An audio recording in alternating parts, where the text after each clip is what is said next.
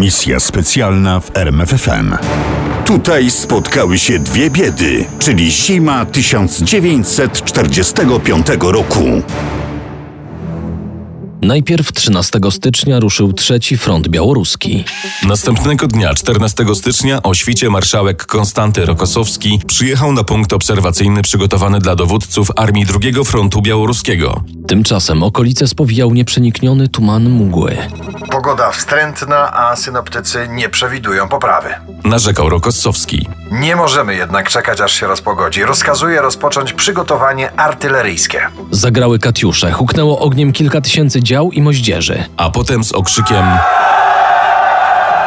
Ruszyło do ataku milion sześćset tysięcy żołnierzy, piechota, czołgi i samoloty. Tak zaczynała się operacja, która miała doprowadzić Armię Czerwoną na teren Prus Wschodnich. Jak mówiono w radzieckiej kronice filmowej. Aż do centrum niemieckiego militaryzmu. W siódmym dniu operacji 20 stycznia Rokosowski odebrał nowy rozkaz. Musiał obrócić się frontem na północ i uderzyć na Działdowo i Olsztyn. W poniedziałek 22 stycznia 1945 roku żołnierze Korpusu Kawalerii generała Osrikowskiego podeszli pod Olsztyn, czyli Allenstein. O czym dowiadujemy się z radzieckiej kroniki. Konno-gwardiejcy generał генерала-лейтенанта Стеговского завязали бои на подступах к городу Аленштайн. Babcia opowiadała mi, że akurat nakrywała do stołu przed obiadem, gdy do miasta wjechał czołg.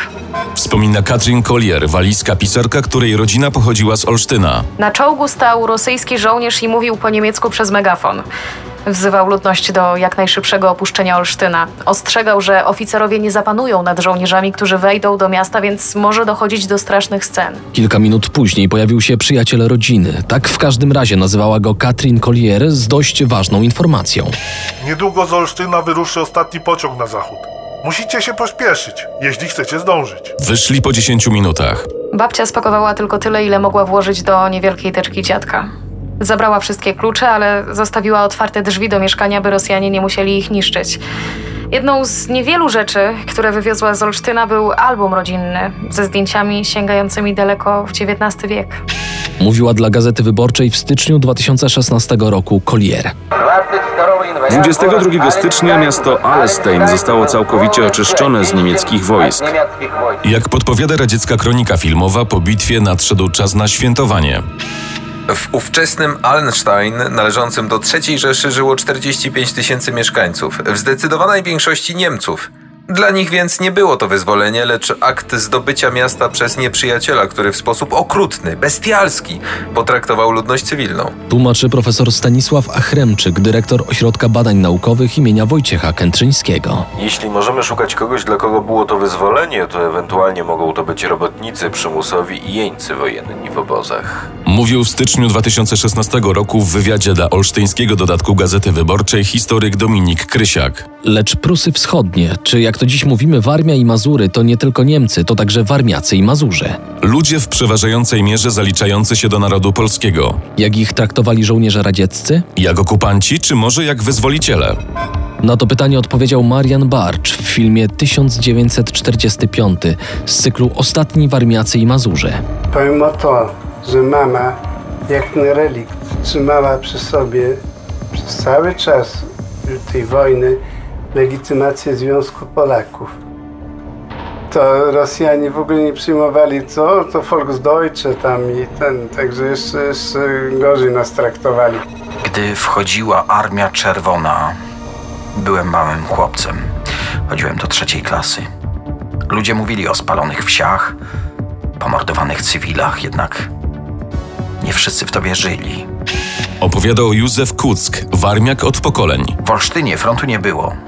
Spadło raptem parę bomb, dlatego wielkim szokiem było, że miasto raptem zaczęło płonąć. Łuna nad Olsztynem utrzymywała się przez 3-4 dni. 60 lat później, w 2005 roku do Olsztyna przyjechali rosyjscy kombatanci. To była trudna wizyta, bowiem starzy mieszkańcy miasta patrzyli na nich delikatnie mówiąc nieżyczliwie. Ryszard Kudy ze Związku Byłych Żołnierzy Zawodowych i Oficerów Rezerwy Wojska Polskiego, który był zaangażowany w przygotowanie tej wizyty, opowiadał później. Nasi rosyjscy goście mówili, że nawet nie wiedzieli, że Olsztyn został zniszczony przez żołnierzy radzieckich. Oni byli na pierwszej linii frontu, zdobywali kolejne miasto oraz wsie i albo umierali, albo szli dalej. Za nimi przychodzili ludzie, którzy grabili, mordowali i palili. Pokonani ponosili straszne straty.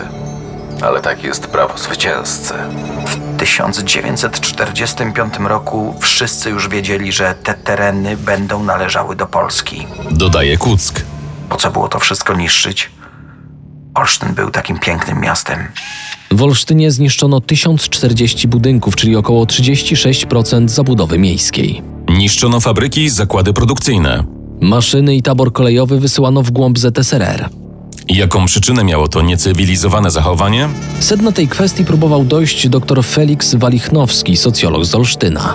Dla czerwonoarmistów Prusy Wschodnie były pierwszymi terenami wroga, na które wkroczyli. Oni tam przyszli jako zwycięzcy. Jesteście na pierwszym skrawku ziemi niemieckiej, mówili żołnierzom oficerowie. Szukajcie Germańców i mścijcie się za zbrodnie dokonane na rosyjskiej ziemi. Weźcie odwet za nasze spalone domy, zmaltretowane matki, żony i wasze dziewczyny. Żołnierze radzieccy nie zastanawiali się, czy mają przed sobą Niemca, Warmiaka czy Mazura. Im było wszystko jedno. Dla nich wszyscy miejscowi byli zwolennikami Hitlera.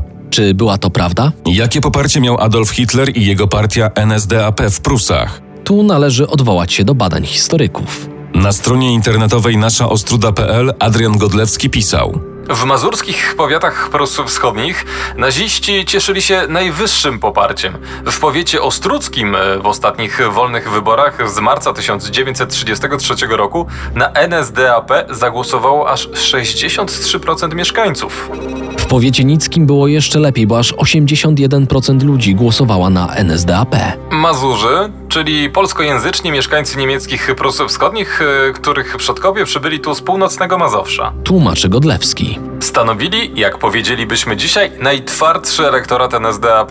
Była to najczęściej ludność wiejska, uboga i niewykształcona, przez co podatna na urok demagogów i ich populistyczne hasła.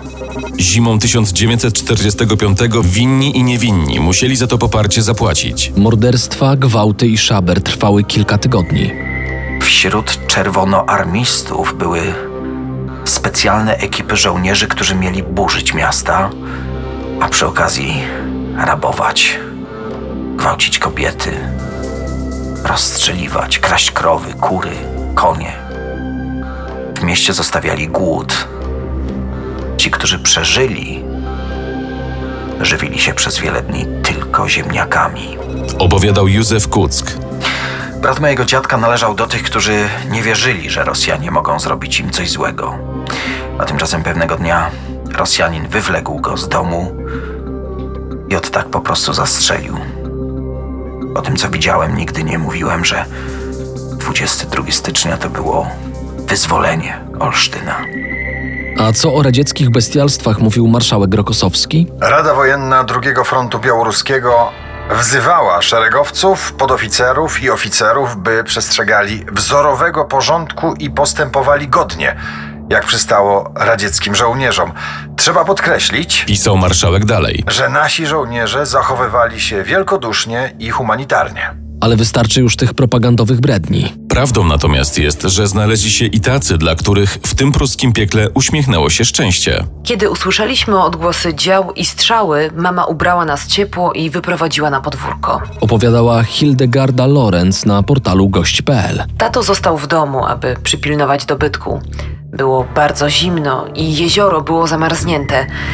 Szliśmy po lodzie z Dorotowa do Majt, aby się tam ukryć. W pewnym momencie gdzieś na środku zamarzniętego jeziora, koło niewielkiej wyspy niemal spod śniegu wyskoczyło kilka białych postaci.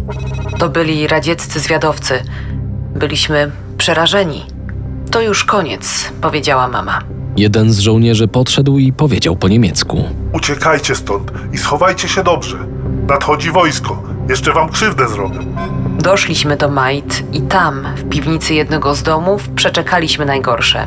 Tacie także udało się przeżyć. Armia Czerwona wbiła się w Prusy Wschodnie trzema pancernymi klinami. Nie mogło ich zatrzymać 580 tysięcy żołnierzy grupy Armii Środek. 9 lutego opanowano Fromborg, następnego dnia padł Elbląg. Drogi ucieczki do Rzeszy zostały odcięte nie tylko dla żołnierzy, ale także dla ludności cywilnej. Marta Matyszewska, zimą 1945 roku dziecko, opowiedziała o swoich przeżyciach w filmie 1945 z cyklu Ostatni Warmiacy i Mazurze. No jechali w wozach na, na końmi, wozami i natrafili na Wołcki, ten, ten, na tą drogę Tatarsko, nie jak ona się nazywa. I, i tam i nas Ruski spotkali i rozstrzelali.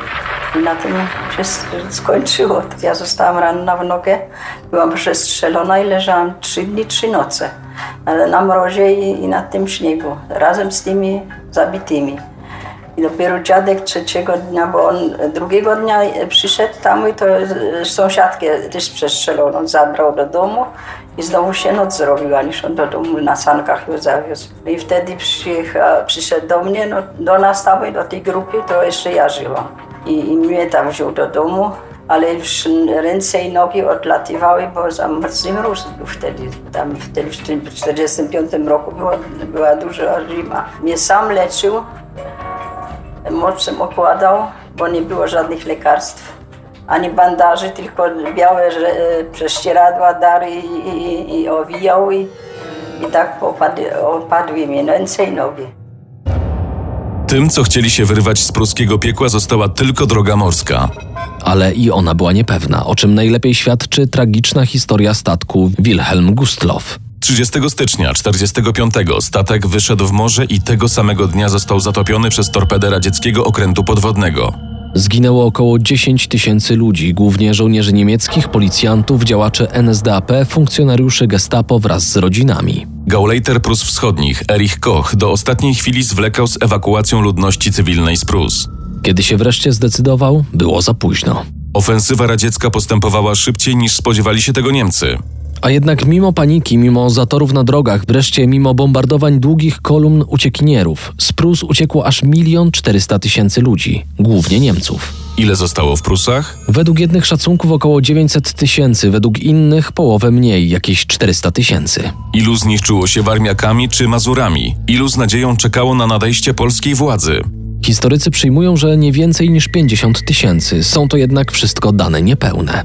Historykom brakuje dokumentów archiwalnych i wiarygodnych relacji świadków, aby rzetelnie oddać prawdę o wydarzeniach z zimy 1945 roku. Ludzie, którzy wówczas byli w sile wieku, poumierali, dlatego dziś patrzymy na te tragiczne wydarzenia przez pryzmat dziecięcych wspomnień. Kiedy przyszedł front, kiedy skończyła się wojna i na konferencji pokojowej w Poczdamie przyznano Prusy Wschodnie Polsce, popłynął tutaj strumień ludności. Do autochtonów, warmiaków i mazurów, do nielicznych Niemców dołączyli Polacy z różnych stron Rzeczypospolitej. Przyjeżdżali z centralnej Polski, z Podlasia, z Zabuga. Wreszcie w 1947 w ramach repatriacyjnej akcji Wisła sprowadzono tu Ukraińców. Warmia i Mazury zmieniły się w tygiel etniczny, w którym starzy i nowi gospodarze, już nie Prus, lecz Warmii i Mazur musieli nauczyć się żyć w zgodzie. Czy to się udało? Profesor Stanisław Achremczyk twierdzi, że tak. Tutaj spotkały się dwie biedy, polska i niemiecka. Po co miały walczyć ze sobą? Jedni i drudzy chcieli przeżyć. Misja specjalna w RMFFM. Na tropie największych tajemnic historii.